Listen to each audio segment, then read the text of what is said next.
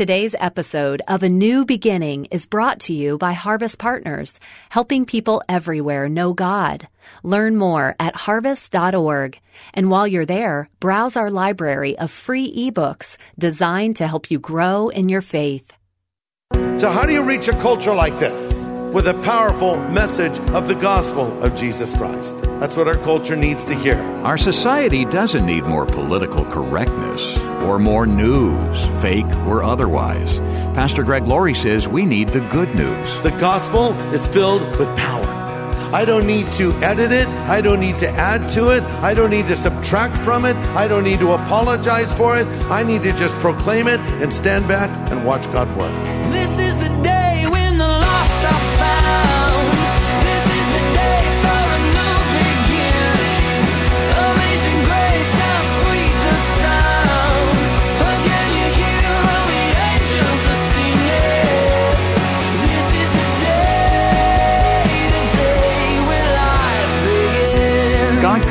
chosen to invite people into a relationship with Him in any number of ways angels, skywriting, speaking through a burning bush.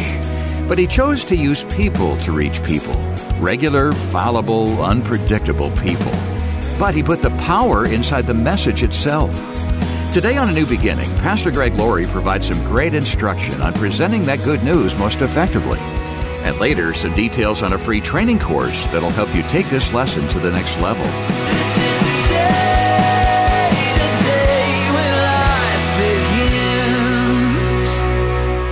The days of cultural Christianity are over. What do I mean by that?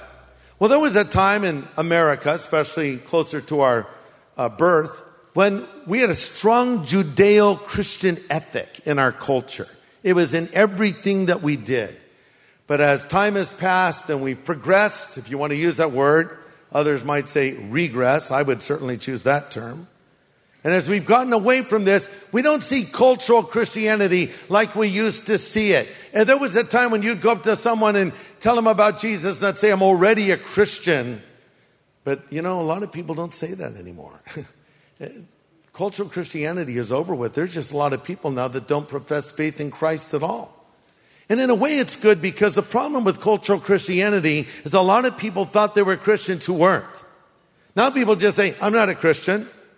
And that's where I'm at. You know, so how do you reach a culture like this? The answer is simply this with a powerful message of the gospel of Jesus Christ. That's what our culture needs to hear. Paul says in Romans 1:16, I am not ashamed of the gospel of Christ, for it is the power of God unto salvation to everyone who believes. Listen, the gospel is filled with power. I don't need to edit it. I don't need to add to it. I don't need to subtract from it. I don't need to apologize for it. I need to just proclaim it and stand back and watch God work. That's true. Our job is to let the lion out of the cage.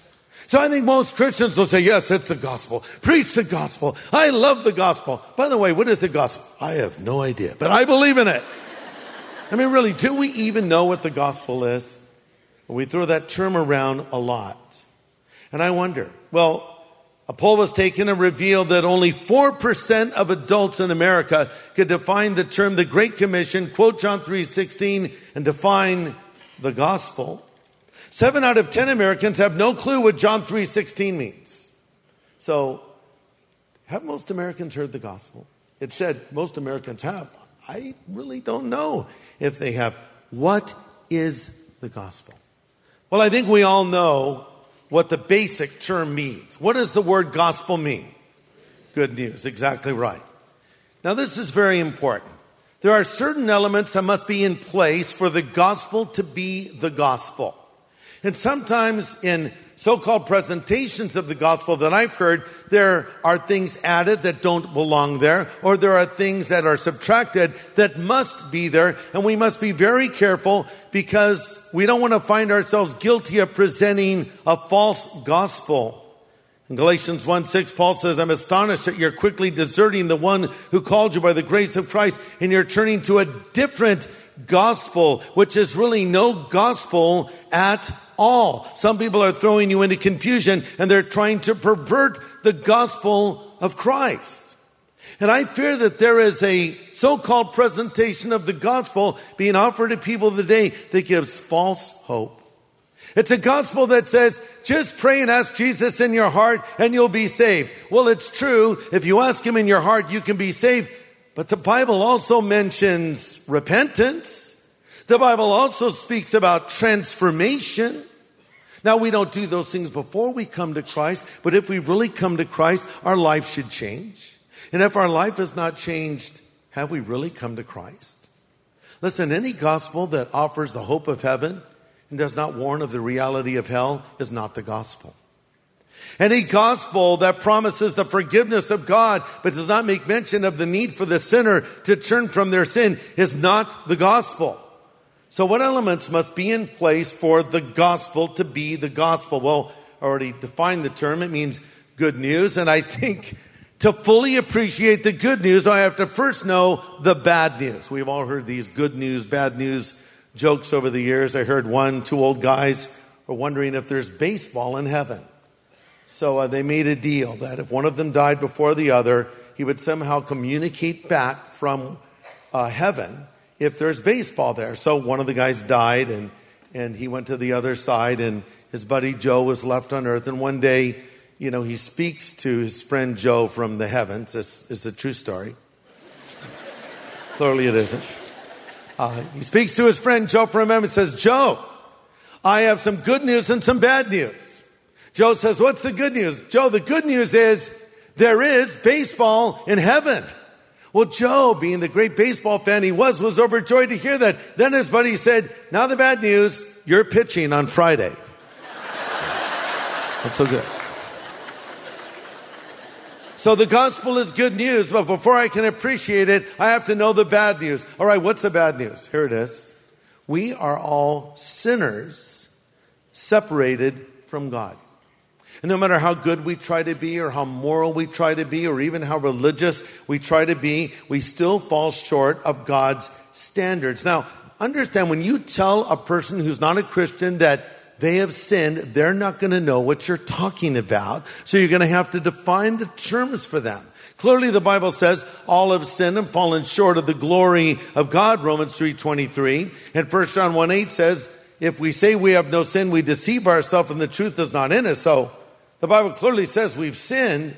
But what does the word sin mean? Well, in Ephesians 2 1, it says you were dead in trespasses and sins. Two different words are used. First, there's the word trespass. Uh, that means crossing a line. You know, you've seen a sign in a park maybe where the grass was just planted, no trespassing. So if you step over onto that freshly planted grass, you just cross the line. That's trespassing. So to commit a trespass is to break one of the Ten Commandments. It's to do something God has told you not to do. That's one translation of sin. But the other word that's used there in Ephesians, uh, when it says trespasses and sins, this word comes from a Greek word that means to miss the mark. And it goes back to the first century version of archery. Okay, so we are firing the arrows at the target. And let's just say you and I decided to have a contest and we each had 10 arrows. And so you walked up to the target and you got nine out of 10 arrows in the bullseye. And only one arrow went outside of the bullseye. Then I walked up and I fired all 10 arrows and I missed the target altogether. In fact, one of them went in you. Okay, so I missed the mark and you missed the mark, right? So you see, yeah, but I got more in than you got in, so I win. No. To miss the mark means we've missed God's standard. What is God's standard? You ready for this? Absolute perfection. And if you offend on one point of the law, the Bible says you're guilty of all of it. So granted, some have sinned more than others. We'll concede that point. But one sin is enough to keep you out of heaven because God doesn't grade on the curve. And this sort of refutes the argument, but I'm a good person. Well, you know, maybe you are a good person to some degree, but you're not good enough, you see, because you've fallen short. And a person will say, Well, I'm not a sinner. And then you'll say, Well, do you believe in the Ten Commandments? Most people will say, Yes, I do. Do you know the Ten Commandments? No, I don't. but you believe in them? Yes, I do. So you might go over some of those commandments and say, Have you ever stolen? Have you ever taken the Lord's name in vain? Have you always honored your father and mother? Have you ever lied? They'll say, no, I've never done any of those things. You're lying right now, basically. now, but most people will concede, yeah, yeah, okay, I lied once or I stole twice or, you know, and if they're honest, they'll tell you more than you wanted to know. Uh, I talked to a girl who made a recommitment to Christ and she said to me, I broke every commandment except one. And she'd never murdered anyone. She'd broken all the others. She was honest about it at least. Why did God give us the Ten Commandments? To make us righteous? Hey, live up to these standards. And if you live by these standards, you'll get into heaven. No, the Ten Commandments were not given to make me righteous, but to show me I need help. The Ten Commandments were given to open my eyes and shut my mouth. Because they say, I'm good, I'm wonderful, I'm toast. Because I fall short of God's standards. So we might point those commandments out to them, help them to identify the ones that they have broken. We've probably all met people who say, well, they've lived a good life, they've treated people fairly, and because of that, they're confident they're going to heaven. How do you set the record straight and point out their need for a Savior? Pastor Greg has the answer in just a moment.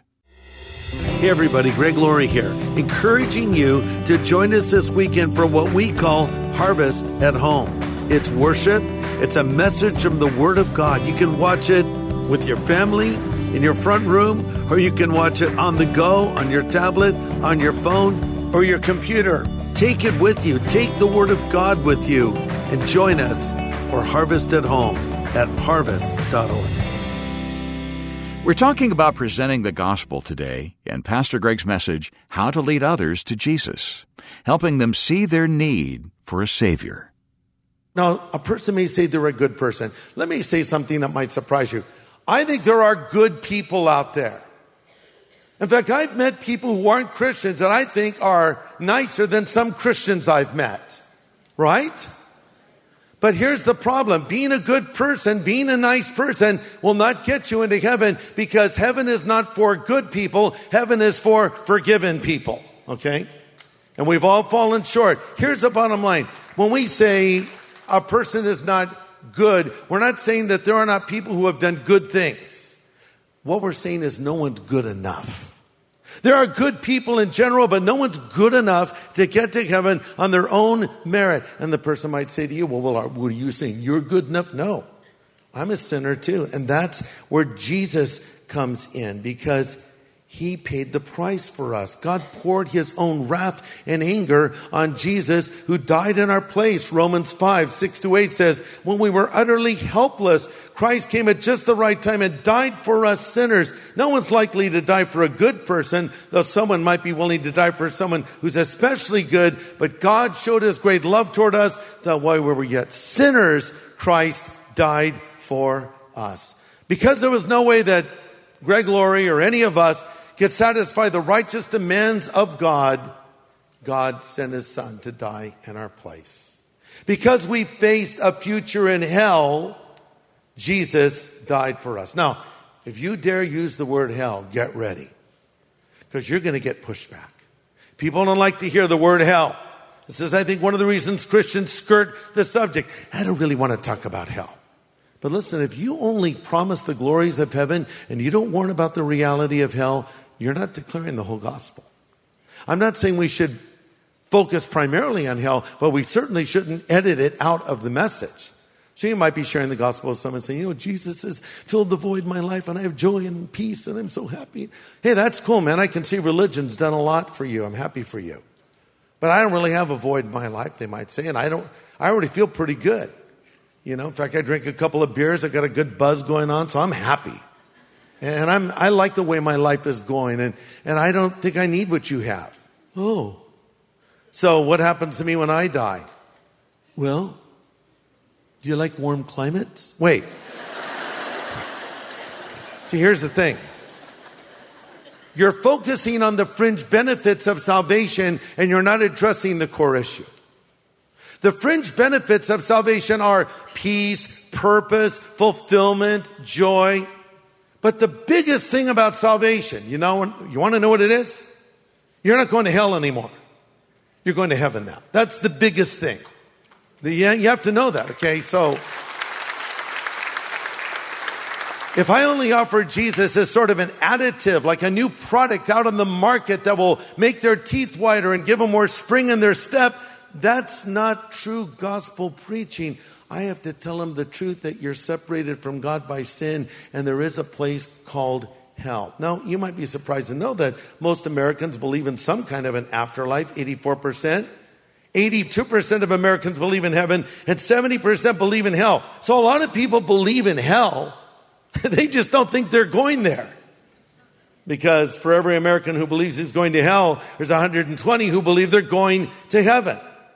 But that's in direct contradiction to what Jesus said because he said in Matthew 7, broad is the way that leads to destruction and many there are that go that way, but narrow is the way that leads to life and few there are that find it.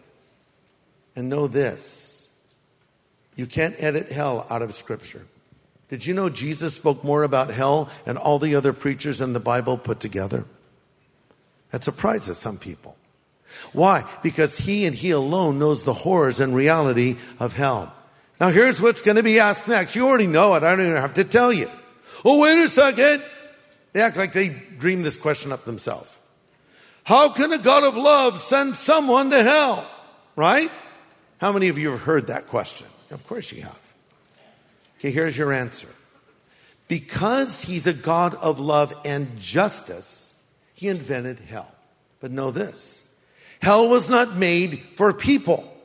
Hell was created, according to Jesus, for the devil and his angels. If a person ends up in hell, God is in effect giving them what they wanted all along.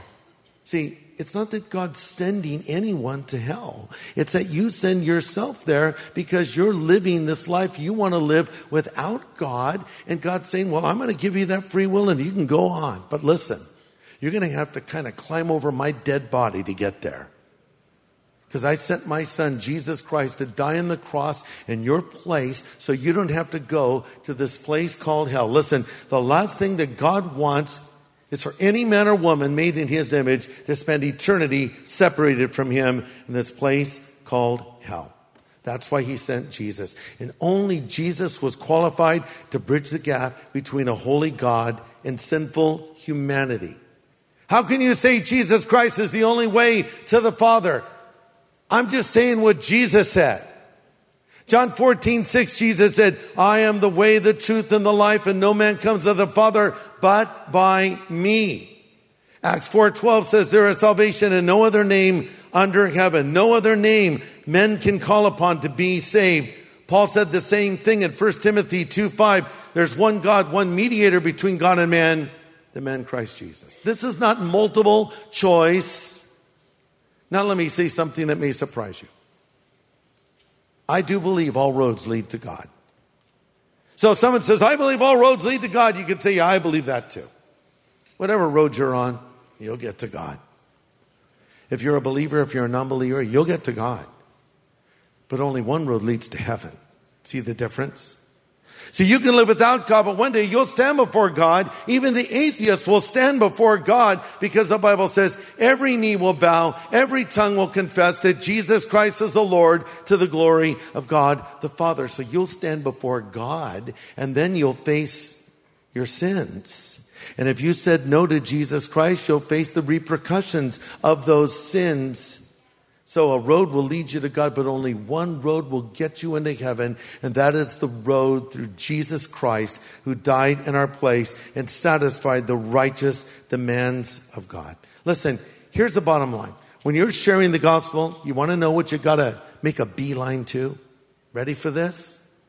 You make a beeline to the cross.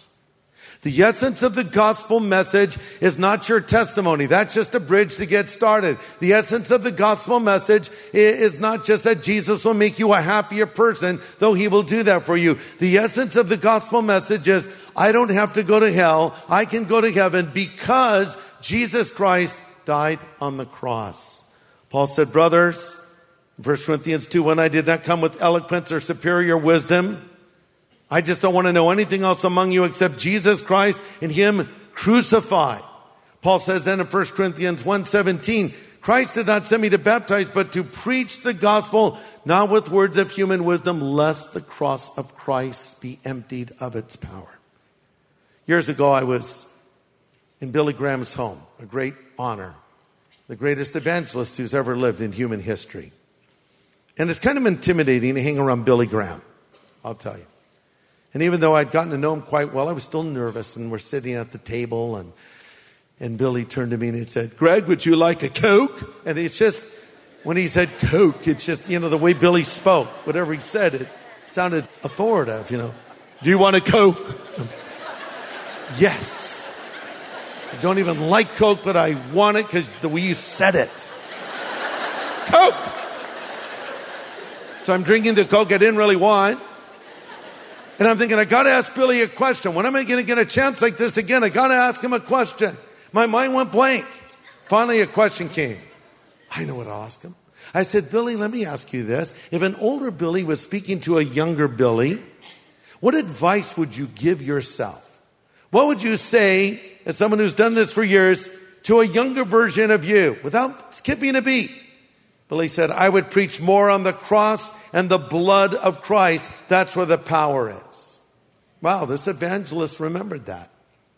And what's true of a preacher is true of a Christian. When you're talking to someone about Jesus, you talk about the blood that he shed. You talk about the death that he died. You talk about his resurrection. Here's a problem. Sometimes in our attempt to cross over, we don't bring the cross over. We want to be cool. We want to relate. We want to get along. And we want them to like us. But there's going to come a moment where you're going to have to get to the bottom line. Say, tell them they're a sinner. Tell them there's a judgment. Tell them Jesus died on the cross. But that's what the power is. Don't miss that stuff. I've heard presentations of the gospel, so called, that never mention the cross. And as far as I'm concerned, that's not a presentation of the gospel at all.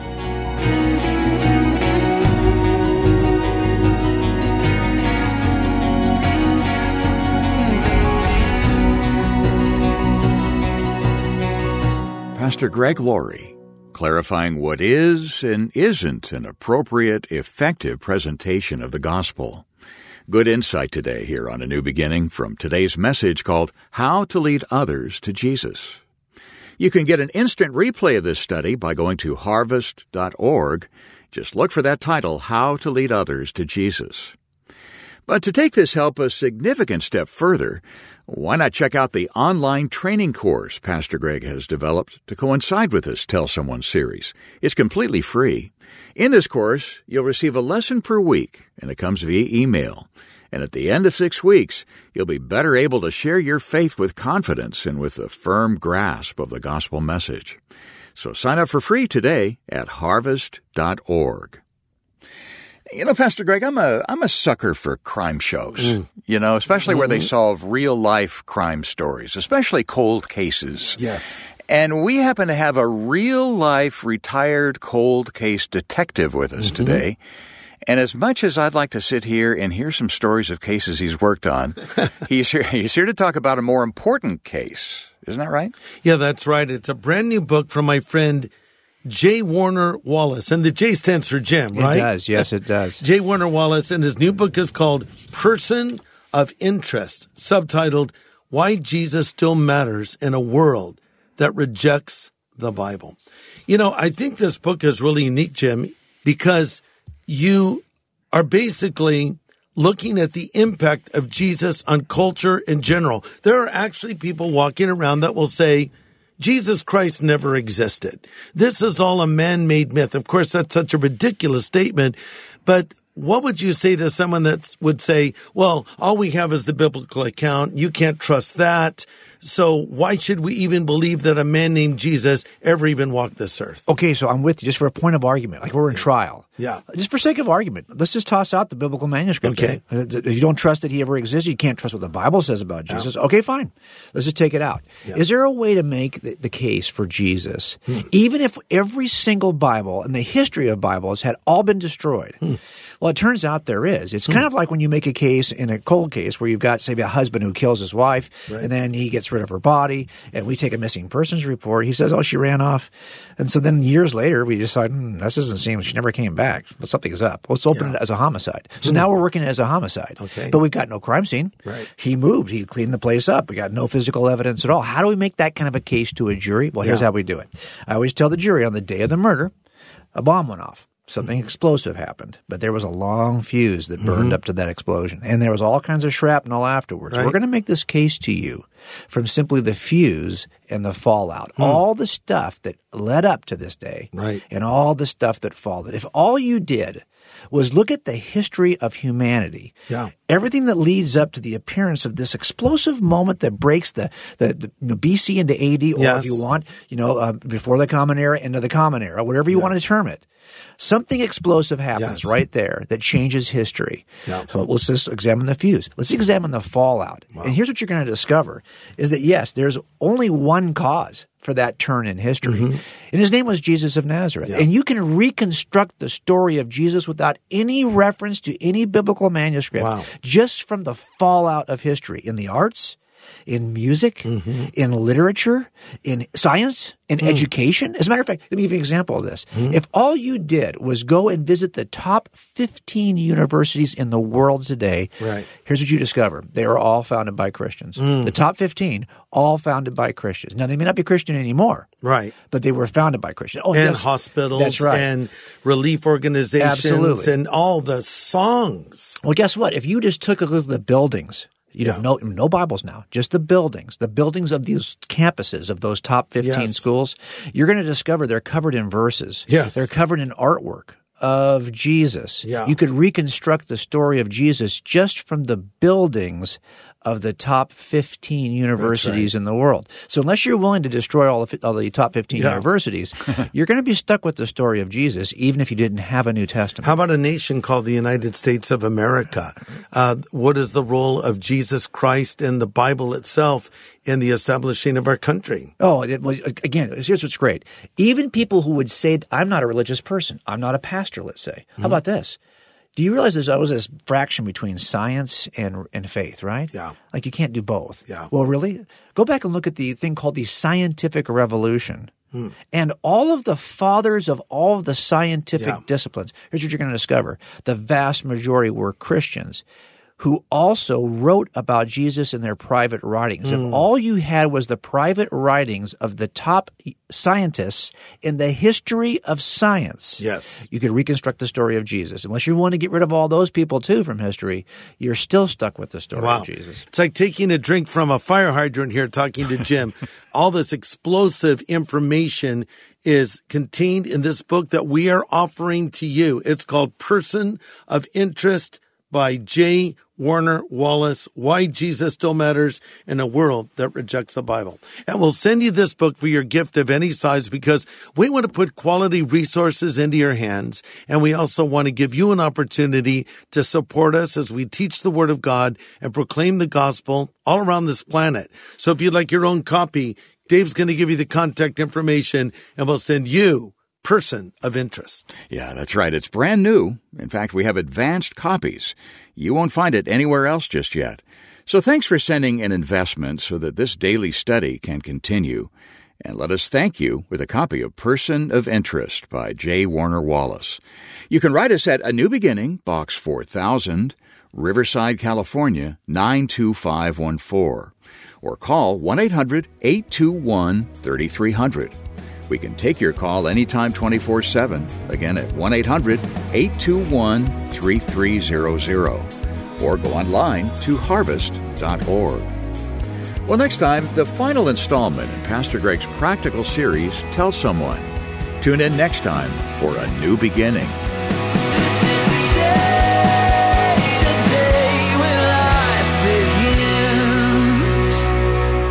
The preceding podcast was made possible by Harvest Partners, helping people everywhere know God. Learn how to become a Harvest Partner, sign up for daily devotions, and find resources to help you grow in your faith at harvest.org.